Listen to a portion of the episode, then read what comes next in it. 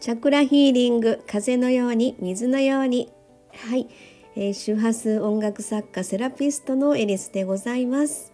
はい。ありがとうございます、えー、感謝の周波数ということで、えー、毎日更新中でございますが、え何気ない日常が感謝で満たされることで、え世の中をプラスの波動で満たしたい。そんなことを思いながらですね言霊の力を借りて、え発信中ということでございます。はい。えーと、今回はですね1月30日感謝の周波数今日もありがとうです、えー、では本文の方を読んでみたいと思います波動と服装について改めて気になった自分が好きな洋服を着るのは自然とテンションが上がる表情も明るくなる。でもいつの間にか袖を通さなくなってクローゼットの中で眠っている服がある。人からもらったものや値段が高かったからと長くクローゼットで眠っている洋服。それらは執着というネガティブな波動を生んでしまうらしく断捨離のタイミング。ということでクローゼットの整理も兼ねて、え感謝して手放し。お世話になりました。ありがとう。感謝の周波数。はいということでございます。えー、っとそうなんです。あのまあ去年の2月に引っ越しをしてからですね。あのその引っ越しの準備の時にもいろいろこの際もう着てない服はもういろいろねえーと、手放そうということで本当にたくさんですね、えー、眠っていた洋服を一気に、えー、手放しをしたんですけれどもね。で一応、まあ、厳選をしながら こちらの引っ越し先の方に、まあ、持ってきてですねクローゼットの中にバーってつってあったんですけれども。えで実はあのクローゼットの中にえー、まあ、あの洋服掛けが2つ入ってるんですけどそれだけでは足らずにですね ちょっと突っ張り棒で、えー、突っ張ってそこに洋服を何着か、まあ、かけてるわけなんですね。でそれがですね実はその突っ張りが取れてしまって、えー、もう無残な感じでですねクローゼットの中がもうえらいことになってしまってたんです全部ガーンって外れちゃって。もう服が、まあ、そんなにかけてなかったんですけどね全部それが落ちてしまってしわしわになるわなんか重みで全部わーってなっちゃうわみたいな感じでもうすごくそれがあーっていうちょっとテンションだだ下がりな感じになってしまってたんですよね。でそれをですねあのすぐにあのやってる間がなかったので次やる時はちょっとあの頑丈にねえー、やらなきゃなって同じことでまた突っ張りが外れちゃっても嫌だなと思ってたのでやってる時間もなかったので、まあ、そのままの放置でしばらくあったんですね。でそれをですねもう意を決して昨日ですけれどもあのやっとクローゼットの中が きっちりとそもそも私ですね割とこうその辺のところはですね、えー、きっちりと、まあ、洋服は特にそうなんですけれどもあのシワになってるのがやっぱり嫌なのであのきっちりとハンガーで、まあ、かけてで着る時にあんまりにもちょっとシワが多いのはあのスチームアイロンしてそれから着るみたいな感じでですね。で結局その、まあ、波動と服装っていうふうに今回ちょっと YouTube でそういう、え、動画を見てああなるほどなってで洋服にもやっぱりこう賞味期限があるんだよっていうことをですね まあなんとなくあのずっと着ないのを溜め込んでたらねそのやっぱりこう波動が良くないのであのこの際にこう卒業というのか手放しをしてすっきりして前を向いていこうっていうねそういうのもなんとなく他でもいっぱい読んだことがあるので、まあ、それが洋服に関してもそうなんですけれどもそれがですねなかなかやっぱりですねその一番私がちょっとあの手放しがしにくいのは人からいただいた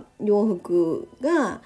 えー、お友達からだったりとかなんかプレゼントしていただいたりとかそれででもです。ねも本当に本当にこう何年も着ないような状態でただあこれはえー、OL の時の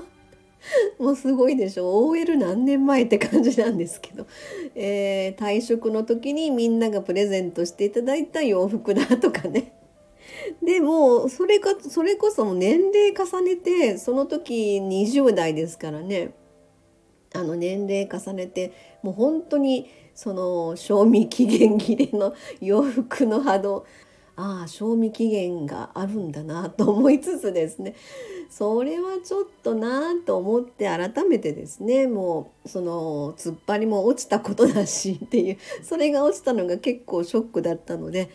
あのちょっとこうテンションだだ下がりみたいな感じになってしまってたんですよね。でそれでまたそこから何着かあの手放しをするために一応まあ整理整頓をしつつですね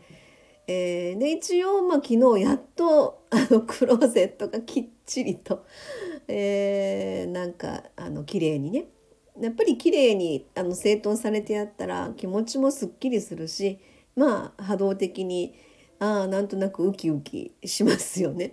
えー、それでやっぱりこう自分があの好きで選んだ服っていうのはやっぱりこう着る時も丁寧に着るというのか着た後も洗濯もあのおしゃれ着洗いで丁寧に私割と洗うんですよね。洗濯するんですであの手洗いの表示があったら手洗いをしたりとか割とその辺の気遣いというのは洋服に対して気遣いはやってる方なんですけれどもただもうなんとなく自分がなんか違うっていうやっぱりあるんですよね。これ好きだったのになんか違う。でも好きだったから捨てれないみたいな。そんな変な感じがあって。それでまあ引っ越しのタイミングではあったんだけどもこれ好きだったから捨てれないっていうのは何着がやっぱあったんですよね。でそれがですね突っ張りが落ちたことでなんかうわーって思っちゃってああそういうことねってなんかこう波動のえー、賞味期限切れという言葉がすごいこうぐさりと刺さってですねまああの結果すっきりしたということなんですけどもねそんな感じで、えーと、今回ちょっとあの、えー、コメントをですね割とたくさんいただきましてありがとうございます。そんな感じであのまあ私がまあ、自分の写真を上げてるんですけれどもこれが最近買った洋服でまあまあお気に入りの洋服を着ながらやっぱりお気に入りの洋服を着てると表情も明るくなるなっていう、えー、まあそのその感じで撮ってみたんですけどもね、えー、割と嬉しいコメントを頂いてまして。えー、やっぱりこう一つコメントですけれども断捨離したくても思い切りがなかなかできず困ったものですっていうふうに同じことをねやっぱり皆さん思ってらっしゃるんだなっていうことを感じました。たまたま私はこの引っ越しっていうキーワードがあったのでもうこの際全部卒業しようみたいな感じの思い切ってそこはやったんですけどあの思いっきりがちょっと中途半端な感じになってこっちに持ってきて結果あの突っ張りが落ちちゃってもう一回もう一回改めてあのなんか整理整頓になったみたいなそんな感じのことがねちょっとありました。はい、